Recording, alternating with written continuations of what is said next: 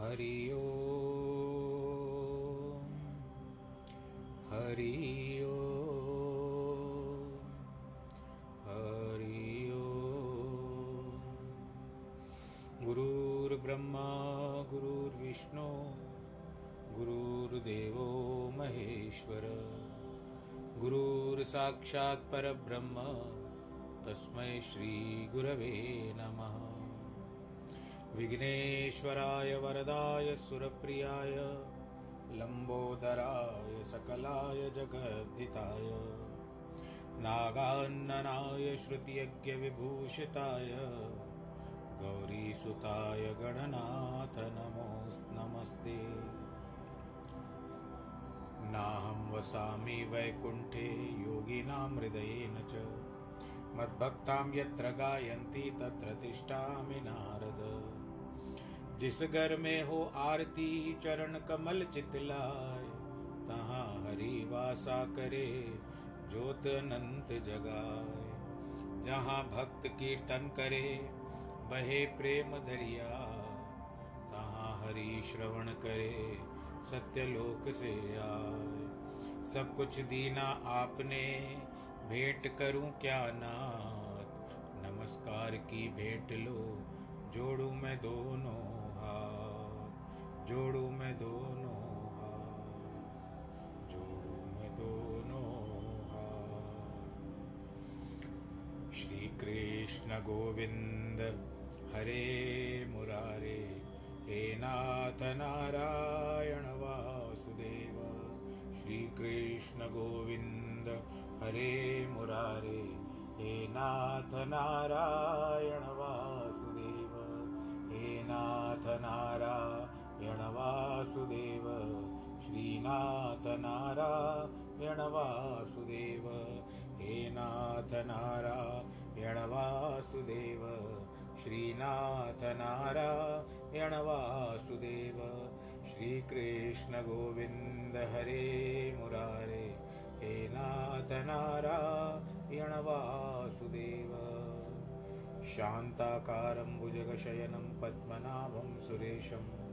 विश्वाधारं गगनसदृशं मेघवर्णं शुभाङ्गं लक्ष्मीकान्तं कमलनयनं योगिवृद्धानगम्यं वंदे विष्णुं भवभयहरं सर्वलोकैकनाथं मङ्गलं भगवान् विष्णु, मङ्गलं गरुडध्वज, मङ्गलं पुण्डरीकाक्षमङ्गलायस्तनोहरि, सर्वमङ्गलमाङ्गल्ये शिवे सर्वार्थसाधिके, शरण्ये त्र्यम्बके गौरी नारायणी नमोऽस्तु कृष्णाय वासुदेवाय हरये परमात्मने प्रणतक्लेशनाशाय गोविन्दाय नमो नमः। ॐ नमो भगवते वासुदेवाय। ॐ नमो भगवते वासुदेवाय। हरि ओं भगवते वासुदेवाय। बोलो कृष्ण कन्हैया, लाल की जय। बोलो विश्वरूप भगवान की जय। धर्म की जय हो। प्रिय श्रोतागणों वर्तमान में आप जिस भी मुद्रा में किसी भी स्थान पर बैठे हुए हो, पर वर्तमान समय में हम लोग उस ईश्वरीय शक्ति की ओर लगे हुए हैं, जिसको हम कहते हैं विराट स्वरूप। दो तीन दिन से ये प्रसंग चल रहा है, ग्यारहवा अध्याय श्रीमद् भगवत गीता का। और उस अलौकिक आनंद का हम लोग अनुभव कर रहे हैं, अनुभूति हो रही है। बद शरीर में स्फुरन हो रहा है स्पंदन हो रहा है वाइब्रेशंस आ रही है। बहुत सारी ऐसी बातें हैं कि, कि ऐसा रूप तो विरले किसको प्राप्त होता है? अर्जुन भी किसी जन्म में कुछ तो हो कुछ तो होगा तभी तो इस जन्म में उसने भगवान जी का साक्षात दर्शन पाया। जिनको वेद भी नहीं देख सकते उसको साक्षात अर्जुन ने देखा। चलो हम मानते हैं कि दूर बैठे संजय ने देखा। ध्वज में बैठे हनुमान जी ने देखा। रथ में जो ध्वजा लगी थी, हनुमान जी ने देखा। परंतु उद्देश्य तो अर्जुन का ही आता है। उद्देश्य किसके लिए? भगवान जी ने ये रूप लिया। अर्जुन के लिए। तो इस तरह से अपना भी भाव हम इसी के प्रति रखें कि प्रभु, आप तो कुछ तो करेंगे हमारे लिए, कुछ तो सोचा होगा। यहाँ तक पहुँचाया है आपने। आपका सत्संग सुन रहे हैं प्रतिदिन। घर बैठे हम, आपका नाम हमारे पास आ रहा है। हमको सत्संग में, क्योंकि सब बंद है, सब सत्संग स्वानों को ताले लगे हुए हैं। परंतु आपने घर बैठे हमको सत्संग पहुँचाया। उसके लिए भी तो हम आपके आभारी हैं। उसके लिए भी हम आपको कोटिश धन्यवाद करते हैं। घर बैठे इन कानों में आपका नाम जा रहा है। श्री कृष्ण गोविंद हरे मुरारे। हे नाथ नारायण। आइए उसी प्रभु के चरणों का ध्यान करते हुए उस विराट स्वरूप को, जिसका जो दृश्य हो रहा है, दिखाई दे रहा है अर्जुन को, उसकी ओर फिर अवलोकन करें। हमारी ये आँखें नहीं है, परंतु हम अनुभव कर सकते हैं, हम फील कर सकते हैं हमारे शरीर के भीतर, मन के अंदर, आत्मा के भीतर, कि इस तरह से भगवान जी का रूप है। तेईसवा श्लोक। रूपम महते बहुवक्त्र नेत्र महाभाव बहुभाव रूपादाम रूपादम बहुदरम बहुद्रष्टा करालम दृष्टवा तितास्त ताहम हे विशाल भुजाधारी भगवान, बड़े बड़े हाथों वाले, तुम्हारा ये विश्व रूप ये यूनिवर्सल जिसको कहते हैं, ये बहुत बड़ा आकार है, इतना बड़ा शेष, इसका शेप है, आकार बड़ा है साइज़ जिसमें अनेक मुख हैं, बहुत सारे मुख, मुँह, आँखें, हाथ, पेट, पैर, और जो आपके जो जबड़े हैं, इसको दाढ़ बोलते हैं, और इनके भीतर जो आपके तीखे तीखे दांत दिखाई दे रहे हैं। इस कारण ये अत्यंत भयावह, विशाल स्वरूप दिखाई दे रहा है। इसे देखकर तीनों लोगों के सभी प्राणी व्याकुल हो रहे हैं, डर रहे हैं, वो और इसके साथ साथ ऐसे नहीं कि सब लोग डर रहे हैं, प्रभु, मैं भी डर रहा हूँ। बोलो, कृष्ण भगवान है, कीजिए, ये अर्जुन बता रहे हैं। इस श्लोक से यह बताते, बताया जाता है, लगता है कि जब स्वयं अर्जुन ही इतना डर गया, किंतु वह कहता है कि मैं केवल मैं ही व्याकुल नहीं हूँ, भयाकुल नहीं हूँ, डर, नहीं डर रहा हूँ, परंतु बहुत सारे लोग डर रहे हैं। भगवान ने संकेत में उनसे पूछा कि तुम इतने क्यों डर गए हो? तब अर्जुन कहता है नभ स्पर्शम दीप्तम अनेक वर्ण व्याताननम दीप्त विशाल नेत्रम दृष्टवा ही तम प्रव्य धृतिम च विंधामी क्षमम च विष्णु। हे भगवान विष्णु। गगन स्पर्शी आप तो आसमान को छूने वाले, अनेक रंगों में और सभी दिशाओं में फैले हुए बड़े मुख वाला, सूर्य के समान प्रकाशमान बड़ी बड़ी आँखों से युक्त, आपको देखकर मेरा अंतकरण भयभीत हो रहा है। मेरा मन डर रहा है। मुझे धीरज नहीं आ रहा है कि भगवान जी, आप कब वास्तविक रूप में आओगे?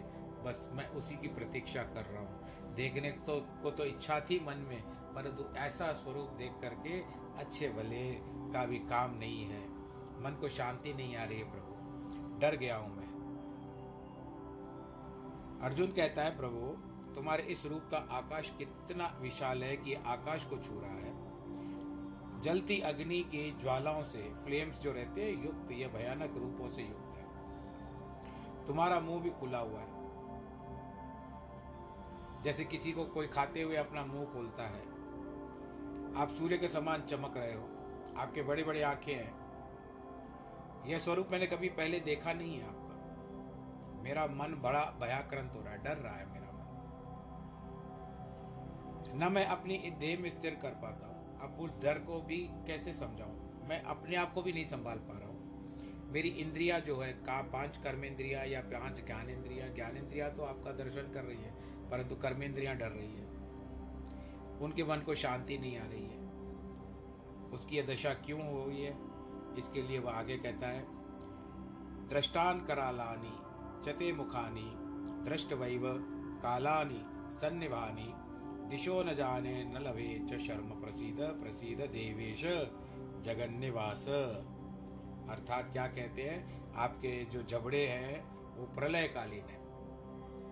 जब संसार का अंत होता है, वैसे लग रहे हैं। अग्नि के समान आपकी आँखें चमक रही है। मुख चमक रहा है आपका। मैं अपने आप को भूल चुका हूँ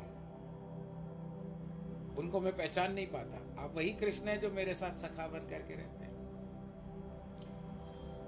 मैं शांति अनुभव नहीं कर पा रहा हूँ। हे देव देवेश्वर, हे देवताओं के ईश्वर, हे सारे जगत के आधार, हे मूलभूत, आप मुझ पर प्रसन्न हो जाइए।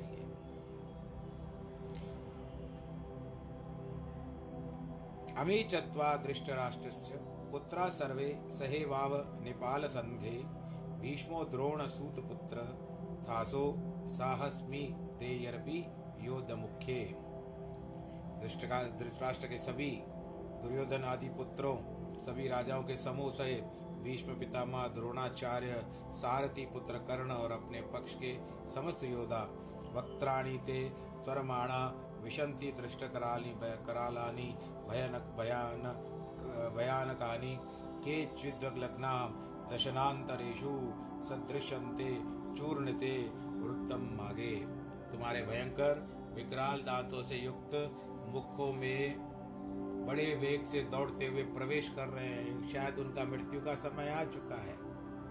यह देखकर मैं डर रहा हूँ। उनको अपने स्थान पे मृत्यु को प्राप्त होते हुए देख रहा हूँ। उनमें से कुछ तो सिरों सहित तुम्हारे दांतों और दाढ़ों के बीच में अटके जबड़ों में अटक गए। और कुछ कट करके भीतर चले गए। किसी का चूरा हो चुका है। अर्जुन के कहने का मतलब यह है कि अब और अधिक इस स्वरूप को मुझे मत दिखाओ। सौम्य स्वरूप दिखाइए। अर्जुन ने देखा, भगवान धृतराष्ट्र के पुत्र को अपने जो दुर्योधन आदि हैं और उनके साथियों को अपने जबड़ों से चबा रहे हैं। क्योंकि भगवान उसे दिखाना चाहते हैं कि मैंने इन्हें पहले ही काल का भोजन बना दिया है। तुम मारोगे तो केवल निमित्त मात्र बनोगे कि मर गए अर्जुन के द्वारा या मर गए भीम के द्वारा, या पाँच पांडवों के द्वारा। ये पहले मृत्यु को प्राप्त हो चुके हैं, इनका लिखा है। भीष्म, द्रोणाचार्य, कर्णादि, सभी को उसने इन दांतों और दाढ़ों के बीच में कटकाता हुआ, पिसता हुआ सा देखा। जैसे सभी नदियाँ, नाले प्रबल वेग से दौड़ दौड़ कर सागर में जा मिलते हैं। उसी प्रकार ये सभी योद्धा भी काल के वशीभूत होकर, काल रूप भगवान के मुखों में दौड़ दौड़ कर अपना आहार बन रहे हैं उनका। काल इस मनुष्य काल की ओर ही जाता है। हम लोग भी कभी कभी कुछ घटनाएँ सुनते हैं। किस रूप में काल कब मारता है पता तो भगवान अब इनका काल का स्वरूप, अर्जुन अभी इनका काल का स्वरूप देख रहे हैं भगवान का। अर्जुन को भगवान स्पष्ट रूप से दिखाना चाहते हैं, तीनों लोगों का वह न केवल करता, धरता और हरता, विनाश करता ही समझ लो। संपूर्ण ब्रह्मांड में परमात्मा के अतिरिक्त और कुछ नहीं है। तब सभी प्राणी और पदार्थ उसी के रूप में है, उसी से उत्पन्न हुए हैं, उसी में स्थित है और इसी में लय हो जाते हैं। डेमोक्रेसी के लिए आप लोगों ने सुना है the by the people of the people for the people, from the God, for the God, and by God. अपने को समझ लो by God we are for the God and we are from the God भगवान अपने भक्तों को उनकी अभिलाषा के अनुरूप अलग अलग रूपों में दर्शन देते हैं। विराट स्वरूप का दर्शन तो महान भक्तों को ही प्राप्त होता है। कर्माबाई की यह प्रेम पूर्वक अभिलाषा थी कि भगवान बालक के रूप में आकर प्रतिदिन मेरे बनाई हुई खिचड़ी को खाए। वह नियम पूर्वक प्रतिदिन प्रातः सवेरे अत्यंत प्रेम के साथ खिचड़ी बनाती। भगवान एक सुंदर बालक का रूप धारण करके वहाँ पर खाने के लिए आते थे। अर्जुन के महापुण्यों का फल था कि जो भगवान कृष्ण के विश्व रूप का उसको दर्शन हुआ। जो मैंने अभी आपको बताया अर्जुन का मोह नाश करने के लिए भगवान ने यह दृश्य प्रस्तुत किया है कि अर्जुन देखे कि मनुष्य में अपनी वास्तविकता में कोई शक्ति नहीं है। जो कुछ हो रहा है, ईश्वर की इच्छा के अनुसार होगा और वह होता ही रहेगा। अर्जुन ने देखा, न केवल कौरव पक्ष के राजा जो है और योद्धाओं की जो दशा थी, अपितु उनके पक्ष के कई योद्धा भी इसका अपवाद न थे। तब यह समझ गया कि भगवान का रूप काल स्वरूप है। बोलो कृष्ण कन्हैया, लाल की जय। यथा नदी नाम, बहोव अम्बुवेगा, समुद्रमेवा मुरवा द्रवंती तथा तवामी नरलोकवीरा विशंति वक्त्राण्य विज्वलंती जैसे नदियों के अनेक अनेक जल प्रवाह अत्यंत वेग के साथ समुद्र की ओर दौड़ते हैं और उसमें प्रवेश कर जाते हैं, उसी प्रकार मृत्यु लोक के अगणित वीर, पुरुष, स्त्रियाँ, जो भी संसारिक जीव है, वो आपके ये मुख खुले हुए मुख की ओर जा रहे हैं। आप काल का स्वरूप बन चुके हो। और हम देख रहे हैं कि आप, आपके मुख में प्रवेश कर रहे हैं। आप, मैं फिर से कहता हूँ, आपको प्रत्यक्ष रूप से देखना है तो महाभारत का सीरियल जिसमें भगवान श्री कृष्ण ने यूट्यूब पर आप देख सकते हो, पर एपिसोड मुझे याद नहीं है। आप उसमें देख सकते हो, जो पुराना वाला महाभारत है, उसमें वो दिखाया गया है कि एक ओर से भगवान के मुख से मुख कराल रूप है, विकराल रूप है, उसमें सब लोग जा रहे हैं, फिर दूसरी ओर से उत्पन्न हो रहे हैं। तो इसीलिए सब प्रवेश भी कर रहे हैं। यथा प्रदीप्तम ज्वलम पत, ज्वलन्नम पतंगा, विशंति नाशाय समुद्र वेगा, तथैव नाशाय विशंति लोकास्तवापी वक्त्राणी समुद्र वेगा। जैसे अत्यंत वेग के साथ अपने विनाश के लिए पतंगे प्रज्वलित अग्नि में प्रवेश करते हैं, जलती हुई अग्नि में पतंगे चले जाते हैं। वैसे ही अपने विनाश के लिए ये लोग अत्यंत वेग के साथ दौड़ते हुए आपके मुख की ओर आ रहे हैं। लेली हसे ग्रसमान समन्ता लोकान, समग्रान वदने ज्वल लब्धि तेजो वीरा पूर्य, जगत समग्रम ब्रास ब्रास सत्वोग्रा प्रतपयंती विष्णु। समस्त लोगों को सभी ओर से अपने प्रज्वलित मुखों द्वारा ग्रसते हुए, यानी निगलते हुए बार बार आप फिर जीप से भी चाट रहे हे विष्णु, तुम्हारा यह उग्र रूप प्रकाश समग्र संसार को तेज से परिपूर्ण करके मैं संतप्त हो रहा हूँ। इतना कह करके अर्जुन यह जानना चाहता है कि भगवान, आपका वास्तविक रूप क्या है?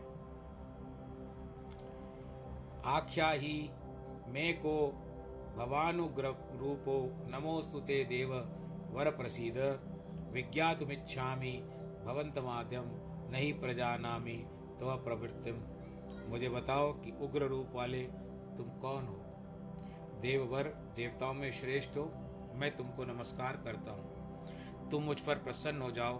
मैं तुम आदि पुरुष को विशेष रूप से यह जानना चाहता हूँ कि क्योंकि मैं तुम्हारा, तुम्हारी प्रवृत्ति नहीं जान सकता। अर्जुन का तात्पर्य है कि भगवान का ऐसा भयंकर रूप क्यों है? क्या वह संसार को नष्ट करने वाला काल है, या मात्र लोगों को डराने के लिए भयानक रूप धारण किया है? प्रलय काल अग्नि का रूप दिखाना चाहता है। यह जानने के लिए कि बड़े ही सम्मान के साथ कहता है कि हे देव शिरोमणि, देवों में श्रेष्ठ, आप संपूर्ण जगत के आदि कर्ता गुरु रूप हो। मैं आपको नमस्कार करता हूँ। अब मुझ पर प्रसन्न होकर यह भयंकर दृश्य समाप्त कर दो।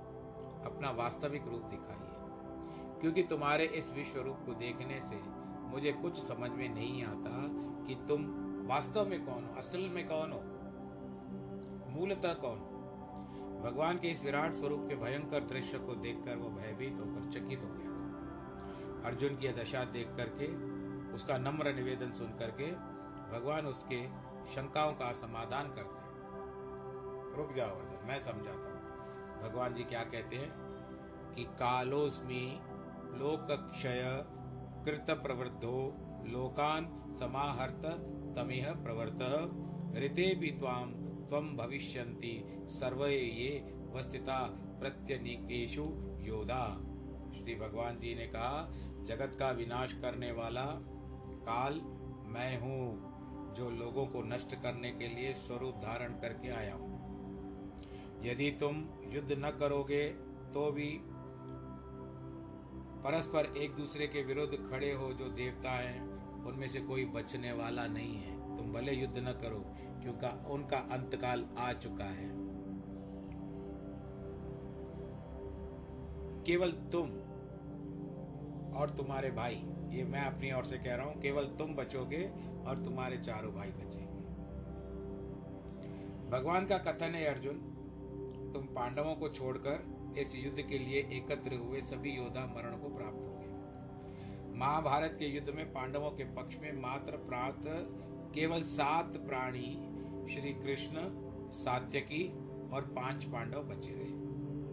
पौरव कौरव पक्ष में तीन बचे रहे, कृपाचार्य, अश्वत्थामा और कृतवर्मा। भगवान भक्त वत्सल है, अपने भक्तों के संतप्त करने वाले को अवश्य नष्ट कर देते हैं। यानी आपको जो तकलीफ़ आप भगवान की भक्ति करते हो। और इस तरह से मैं केवल अपना उदाहरण दे रहा हूँ कि अपनी ओर से कह रहा हूँ यदि आप भगवान की निरंतर भक्ति करते हो और आप सीधे साधे हो, आपको किसी से लड़ना नहीं आता, झगड़ना नहीं आता, और आपको कई लोग कष्ट देते हैं, आप उनसे मत लड़ो। प्रभु पे छोड़ दो भगवान जी, मुझे कुछ पता नहीं, आप देख लीजिएगा। मैं ये व्यक्ति बलशाली है या जो भी है मुझे मेरे स्वभाव के अनुसार रहने दीजिए, बाकी जो कार्य आपको करना है कर लीजिए। तो आपको जो तकलीफ़ दे रहा है, भगवान जी वो स्वयं उसका हिसाब किताब, मैं नहीं कहता हूँ कोई बदला लेते हैं, परंतु भगवान जी उसका कोई ना कोई रास्ता अपने आप ही निकाल लेते हैं, जिसके लिए आपका प्रभु के प्रति विश्वास बढ़ जाता है। कोई दुख भी, शारीरिक दुख भी होगा। मानसिक भी दुख, ऐसे नहीं कि लोग, संसार के लोग ही शत्रु बनते हैं। हमारे रोग भी हमारे बड़े शत्रु तो उस समय आप उस प्रभु परमात्मा का चिंतन करो, प्रभु, अगर मेरे कर्म के अनुसार ये रोग आया है भी तो इसका निदान भी आपको ही करना है।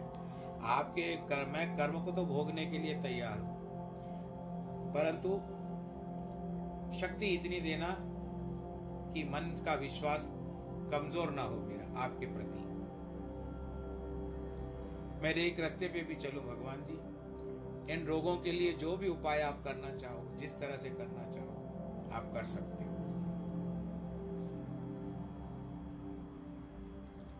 इसके लिए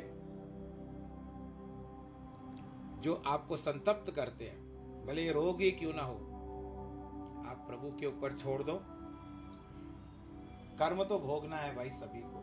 स्वयं भगवान जी भी आते हैं पूर्व जन्मों के हिसाब किताब, पूर्व अवतारों के जो भी हिसाब किताब, किनको वचन दिया है, किसी के साथ कुछ लेना देना है, वो सब करते हुए एक अवतार में भगवान जी पूरे करके जाते हैं। One shot everything is over बोलो, नारायण भगवान की एक में पूरा कर देते। इसके लिए भगवान श्री कृष्ण को लीला पुरुषोत्तम कहा गया है। भगवान श्री राम को मर्यादा और भगवान श्री कृष्ण को लीला पुरुषोत्तम कहा गया। तो आपको कोई संतप्त कर रहा है, आपको कोई सता रहा है या कोई दुखी कर रहा है तो आप लड़िए मत, उससे कुछ मत कहिए। जो भी होगा, भगवान जी का विश्वास अपने मन में रखिए, भगवान जी स्वयं देख लेंगे। हाँ देर भगवान के घर देर है, अंधेर नहीं है। ये मैं भी अपने मन से कह रहा हूँ कि भगवान के घर देर है, अंधेर नहीं है। तो इसके लिए भगवान जी क्या बताते हैं कि दुर्योधन उसके भाई और अनुयायियों को पांडवों को उन्होंने बहुत सताया था। और जब मैं सम, उनको समझाने गया तो उन्होंने मेरी भी खिल्ली उड़ा दी। और आपको दुखी करते रहे। जो नीति छोड़कर अनीति करता है धर्म उनका अवश्य नाश करता है। आप धर्म के ऊपर चलो। धर्म मैं कल भी कहा था धर्मो रक्षति रक्षिता आप धर्म की रक्षा करो, धर्म आपकी रक्षा करेगा। जो अनिति गामियों की सहायता करते हैं, अनिति में चलने वाले, यानी गलत रास्ते पे चलने वालों की सहायता करते हैं, वो भी अधर्मी है। जैसे कहते हैं ना, चोरी करने वाला, जो चोरी करता है, वह तो गुनाहगार है, और उस चोरी का साथ देने वाला, चोरी करने वाला का साथ देने वाला, वो भी गुनाहगार हो जाता है। उनको भी दंड प्राप्त होना चाहिए। पापी पुरुषों की संगति करने से ही पाप लगता है।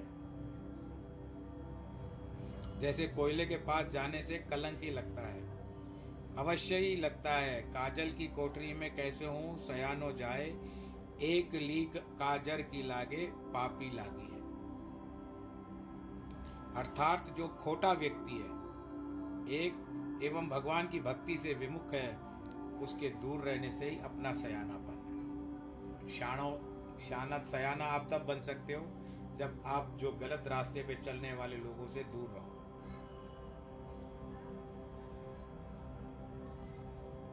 तस्मातम तमोत्तिष्ठ यशो लभस्य जित्वा शत्रुन भुगंश्च भुगंश्वराजम समृद्धम मय्ये वेत निहिताम पूर्वमेव निमित्त मात्रम भव सव्य साचन।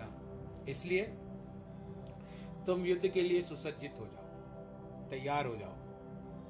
शत्रुओं को पराभूत कर यश प्राप्त करो। राजा का उपभोग, राज्य का उपभोग करो। मैंने पहले ही उन्हें मार दिया है। हे सभ्य साचिन, सभ्य साची इसके लिए क्योंकि बाएँ हाथ से भी धनुष बाण चलाने वाला था अर्जुन। अर्जुन, तुम तो केवल निमित्त मात्र हो। इनको मारोगे तुम, लेकिन कारण मैं रहूँगा काल रहेगा कारण। कभी कभी कुछ व्यक्ति प्रश्न करते हैं। भगवान श्री कृष्ण ने दुर्योधन तथा उसके पापी सहायकों को अथवा प्रभु रामचंद्र ने रावण और उनके सहयोगियों को अपनी शक्ति से ही मारकर निशेष क्यों नहीं किया? व्यर्थ में इतना रक्तपात या युद्ध क्यों करवाया या एक जग अगर अयोध्या से भी एक बाण चलाते थे तो मर जाता मर जाता था रावण। उसका उत्तर स्वयं भगवान कृष्ण देते कि कराने, करने, कराने वाले वे स्वयं हैं। किंतु निमित्त मात्र व कर्म वो दूसरों से करवाते हैं, ताकि उन्हें यश प्राप्त हो, दूसरों से करवाते हैं। नाम दूसरा का होना चाहिए। और वो भी धर्म का आचरण करें। अपने कर्तव्य का पालन करते हुए सुख प्राप्त करें। वह सब कुछ पूर्व नियोजित था कि रावण जन्म लेगा, तपस्या करेगा, ब्रह्मा से वरदान पाएगा, फिर अत्याचार करेगा, सीता हरण करेगा प्राप्त वर्त के, वरद के अनुसार मनुष्य के हाथों से मृत्यु को पाएगा यह भी अवश्यम भावी था कि विभीषण भगवान के सगुण रूप का दर्शन पाकर भी कृतार्थ होगा और लंका का राज्य भी उसी को मिलेगा। राजनीतिक परिस्थितियों के अनुसार महाभारत का युद्ध भी होने वाला था। भगवान तो सर्वशक्तिमान है, किंतु धर्म की मर्यादा स्थापित करने के लिए सभी कार्य नियम के अनुसार ही करवाते हैं। अभी हमारी तिथियाँ ही होती है। नियम के अनुसार आती है, कभी कोई नीचे ऊपर घट बढ़ जाती है, मानता हूँ, पर उतना अंतर नहीं आता है। और तीन वर्ष में एक बार पुरुषोत्तम मास आता है, यह भी नियम के अनुसार आता है। और फिर दिन बढ़ जाते हैं, तीस दिन बढ़ जाते हैं। परंतु अंततः देखो, खाली तीस दिनों का बढ़ने का औसत फिर धीरे धीरे कम होता जाता है, दो सालों में फिर कम हो जाता है। तो सबके नियम के अनुसार ही होता है। किसी भी हत्यारे को स्वयं तत्काल शूली पर चढ़ा सकते हैं। किंतु शक्तियों ने पर वह अपने न्याय अधिकारियों का यह दायित्व सौंपता है। विधि विधान के अनुसार अभियोग होता है, केस चलता है, हत्यारों और अपराधियों को दंडित करना भगवान का यह उपदेश सुनकर अर्जुन को शंका हुई कि पितामह भीष्म, द्रोणाचार्य और कर्ण जैसे ये अतिरथी, यानी दो दस हज़ार से ज़्यादा एक ही समय से लड़ पाए, वो अतिरथी होते थे। मैं कैसे संगार करूँगा? तो भगवान ने इस प्रकार आश्वासन देते हैं द्रोणम च भीष्म च दयदतम च कर्ण तथा न्यानपि योधवीरान, मया हस्तात्वं च हि माँ, व्यतिष्ठिता युधस्व जेतासि रणे सपत्नान। द्रोणाचार्य, भीष्म पितामह, जयद्रथ, कर्ण तथा अन्य सभी योद्धाओं को तो मैंने पहले मार दिया है।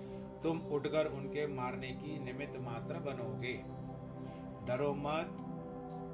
युद्ध में तुमने अपने शत्रुओं को अवश्य जीतोगे। द्रोणाचार्य।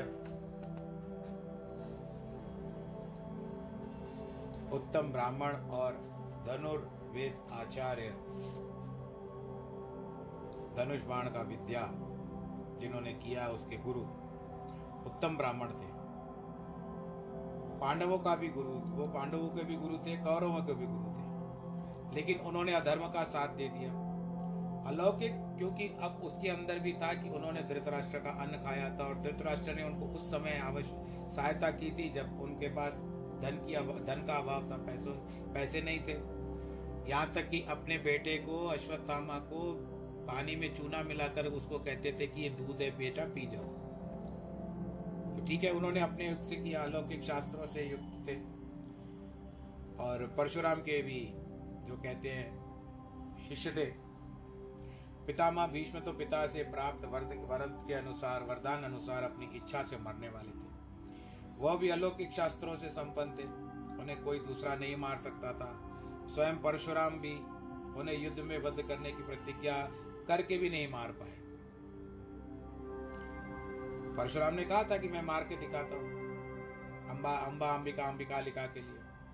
पर वो नहीं मार पाए, क्योंकि भीष्म पितामह को वरदान था कि इच्छा मृत्यु प्राप्त करेंगे जयद्रथ भी महान योद्धा था, जिसके पिता ने यह वरदान पाया कि युद्ध में जो भी जयद्रथ का मस्तक भूमि पर गिराएगा, उस गिराने वाले का मस्तक सौ टुकड़ों में फट जाएगा, ब्लास्ट हो जाएगा। जयद्रथ स्वयं भी शिव भगवान का बड़ा भक्त था। अनेक अस्त्र शस्त्र प्राप्त किए थे। अर्जुन समझता था उसको मारना, पराजित करना अत्यंत दुष्कर है। कर्ण को देवराज इंद्र की अमोक शक्ति प्राप्त हो गई थी। और जिसको भे, लक्ष्य भेद करके मारता, वो मर जाता। कर्ण ने अर्जुन के संहार के लिए यत्न पूर्वक सुरक्षित रख लिया था। ये सभी संदेह अर्जुन के मन में थे, इसलिए भगवान अर्जुन को विश्वास दिला रहे हैं कि वह निश्चिंत होकर उन सभी प्रतिपक्षियों से युद्ध करे। वह स्वतः उनके संहार की व्यवस्था करेंगे और अर्जुन को विजय का लाभ होगा। भला जहाँ श्री कृष्ण है, वहाँ पराजय कैसी? आप लोग भी इसी तरह से सोचो। यत्र योगेश्वर कृष्ण, श्रीमद् भगवत गीता के, इसी भगवत गीता के अंतिम श्लोक में आता है ये। अठारवा अध्याय जब पूरा होगा, उस समय संजय बताएँगे कि यत्र योगेश्वर कृष्ण, यत्र पार्थ और धनुर्धर, तत्र श्री विजय भूत, दूरवा नीतिर मतिर जहाँ पर श्री कृष्ण है, योगेश्वर कृष्ण है, जहाँ गांडीवदारी अर्जुन है, वहाँ पर मैं संक्षेप में कह रहा हूँ, वहाँ पर विजय निश्चित है। आप लोग प्रतिदिन इसको कहो। तो बहुत सारे आपके रुके हुए काम स्वतः ही बनते जाएँगे। लेकिन आपको विश्वास के साथ करना, मेरे कहने पर नहीं, विश्वास आपका होना चाहिए। और विश्वास कैसे होगा? आपके हृदय को, इस उपाय को डाल करके उसमें आप बर्फ़ की तरह जमा दो। कटोरी में फिर खोल दो, थोड़ी पिघलेगी, फिर जम जाएगी। बार बार फ्रिज में रखो। एतच्छ्रुवा वचनम केशवस्य कृतांजलि वेरपमान क्रीटी, किरीटी, नमस्कृत्वा भूय एवाह, कृष्ण सद्द धम भीत भीत प्रणम्य। भगवान केशव, क्योंकि भगवान जी ने केशी नामक दैत्य का संहार किया था, और भगवान के बाल भी बहुत सुंदर थे। इन वचनों को सुंदर किरीटी। इंद्र से प्राप्त मुकुट को धारण करने वाले। आज मेरे ग्रुप में मैंने प्रश्न किया है, उनको उत्तर मिल जाएगा ऐसी से। अर्जुन ने हाथ जोड़कर थर थर थर कांपते हुए, नमस्कार करके, पुनः पुनः भयभीत होते हुए, प्रणाम करके, गदगद वाणी से भगवान श्री कृष्ण की स्तुति करते हैं, हाथ जोड़ करके अर्जुन कहते हैं, अर्जुन वाच स्थाने ऋषिकेश तव प्रकीर्त्या जगत प्रश्यंतु रुच्यते च, रक्षासी भीतानि दिशो धवंती सर्वे नमस्यंती सिद्ध संघा। हे ऋषिकेश, संपूर्ण जगत तुम्हारी कीर्ति का गुणगान कर अत्यंत प्रसन्न हो रहा है और अनुराग भी करने लगा है, तथा ये राक्षस भयभीत होकर सभी दिशाओं में भाग रहे हैं। और सिद्ध गणों के समुदाय तुम्हें नमस्कार कर रहे हैं, यह सब उचित ही है। संजय ने भी सभी उसी आशा से बताया कि राजा धृष्टराष्ट्र समझ जाए कि उनके पुत्रों की पराजय ज़रूरी है, हो गई है। पक्का है और उनमें से कोई भी बचने वाला नहीं है। अतः वह संधि के लिए आतुर होकर रक्तपातमय अभी भी युद्ध को बंद करवा सकता है। ये संजय बता रहे हैं धृतराष्ट्र को। परंतु उसकी क्या थी? उसकी आशा अपूर्ण रही। राजा ने ऐसा कुछ नहीं किया। उसने समझा, ये सब बोलने की बातें हैं। इतना सब कुछ देख रहा है। देख तो नहीं रहा है, क्षमा चाहता हूँ। सुन रहा है संजय के मुख के द्वारा। और संजय प्रत्येक दृश्य को विस्तार से इनको बता रहा है। लेकिन फिर भी बुद्धि टेढ़ी तो क्या करेगा? एक टेढ़ी खीर बन करके रह गया था। आपको पता है कि लोहा और लोहा और काठ में क्या अंतर होता है? लोहा फिर भी मुड़ जाता है प्रयत्न करने से, लेकिन काठ जो होता है, लकड़ी, वो कभी मुड़ती नहीं है बेंड नहीं होती है। तो धृतराष्ट्र भी एक काठ का ही था। अब आपको ये तो याद नहीं आ रहा, लकड़ी की काठी? ये तो याद नहीं आ रहा, नहीं, पर धृतराष्ट्र काठ का था। अब गीत में और जोड़ मत देना। अर्जुन जब भगवान की स्तुति करता है, क्योंकि स्तुति करने से अंतकरण शुद्ध होता है। अब जैसे आप लोग बैठते हो और हाथ जोड़ करके कहते हो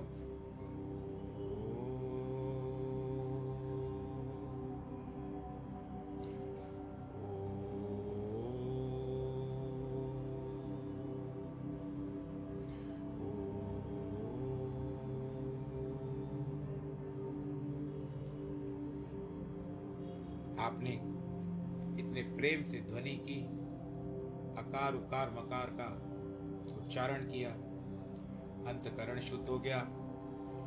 भगवत भक्त भगवान की कीर्ति और गुणगान में ही आनंद प्राप्त करते हैं और लोगों में भी वही आनंद वितरित करते हैं।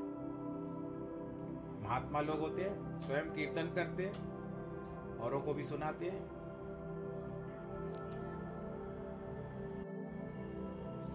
तो हमको भी आनंद आना चाहिए, औरों को भी आनंद आता है। अब आपकी जैसी माताएँ कुछ रहती है, बहनें जो भी रहती है, भोजन बनाती है, आनंद के साथ बनाती है। और जब आनंद के साथ बनाती है तो अपने आप कब नमक डाल दिया, कब और सारे सामग्री डाल दी, आपको पता नहीं रहता। आप तो आनंद में रहती हो, क्योंकि आपको किस बात की खुशी है कि आप अपने परिवार को खिला रहे हो। भोजन का स्वाद वो लोग लेंगे। वो भोजन जब बनाने के समय में आपका आनंद आता है तो उस समय आपका यह ध्यान नहीं है कि आपने नमक कितना डाला, मिर्च कितनी डाली, हल्दी कितनी डाली, ये सब कुछ होता है, आनंद में समा जाते हैं आप लोग, परंतु भोजन उस समय बड़ा स्वादिष्ट हो जाता है। आनंद आ जाता है उस भोजन में। तो आप भी आनंदित हो, औरों को भी आनंद प्रदान करो।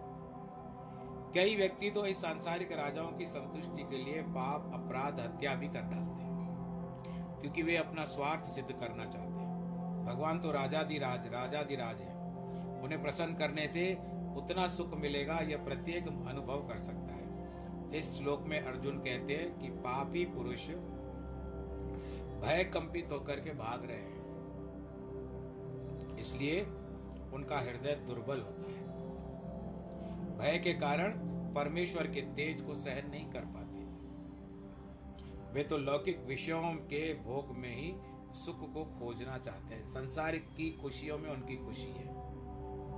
इस नश्वर संसार को सत्य समझते हैं। परमेश्वर में उनका सच्चा विश्वास नहीं है। कपिल आदि सिद्ध समुदाय भगवान को स्नेह और सम्मान पूर्वक हाथ जोड़ करके नमस्कार करते हैं। क्योंकि उनको परमेश्वर का पर पूर्ण विश्वास है। भगवान के ऊपर पूर्ण भरोसा है। भगवान के प्रति आस्था है, भगवान के प्रति निष्ठा है और भगवान के प्रति कर्तव्य परायण है वो। कर्म परायण है कि मैं जो भी करूँगा, भगवान के लिए करूँगा। उनके अंदर कोई पाप नहीं है। पहले दिखाया जाता था कि कोर्ट कचहरी में भी गीता हाथ पे रख करके कहते थे कि कहो कि हाजिर नाजिर कहकर भगवान जी को, मैं जो कहूँगा, सच कहूँगा, सच के सिवा कुछ नहीं कहूँगा. तो इसके लिए पाप नहीं है। वे तो चाहते हैं कि भगवान के दुष्टों का संहार भी अपनी प्रतिज्ञा का पालन करें। भगवान जब प्रतिज्ञा का पालन करें तो पूर्णतः करते हैं, उसमें कोई भेदभाव नहीं रखते हैं। और जिसकी मृत्यु अवश्यम भावी है उसको लाख प्रयत्न करने से भी कोई बचा नहीं सकता, परंतु अगर भगवान जी की दृष्टि आ जाए उसके ऊपर, अगर जीवन दान दे तो भगवान जी उसको जीवन दान भी अवश्य दे सकते हैं। इसी प्रसंग के साथ आज का दिशा निर्देश जो बता रहा है, समय बता रहा है कि अब मेरा भी समय हो चुका है, इसको विश्राम दो। बाकी जो भी है, रोज का नियम है, चलता रहेगा, चल चला चल उसी तरह से आपका, जिनका आज, जिनके वैवाहिक वर्षगांठ है और जन्मदिन है अथवा पारिवारिक में भी आपके जो भी ऐसी खुश, खुशियाँ हैं, आपको भगवान बहुत बहुत आशीर्वाद दे और उसके साथ ईश्वर आपको सुरक्षित रखे। आपका भी यह तो प्रयत्न होना चाहिए कि सैनिटाइज़र का प्रयोग करें। जहाँ तहाँ भी जाए साबुन से हाथ धो ले। मास्क का भी धारण करें, जब भी बाहर हो। बाहर जितना संभव हो, यदि आयु बहुत बड़ी हो चुकी हो तो बहुत करके प्रयत्न करके बाहर ना निकले। बस यही आपसे मैं चाहूँगा कि सब लोग बड़े आनंद के साथ, जब गीता का ज्ञान पाँच बजे आरंभ होता है तो आप समय एकाग्र मन से होकर के भगवत गीता का ज्ञान सुने और ज्ञान से अपना जीवन सफल करें। सर्वे भवन्तु सुखिना सर्वे संतु निरामया। सर्वे भद्राणि पश्यन्तु माँ कश्चित् दुःखभाग् भवेत्। नमो नारायण नमो नारायण नमो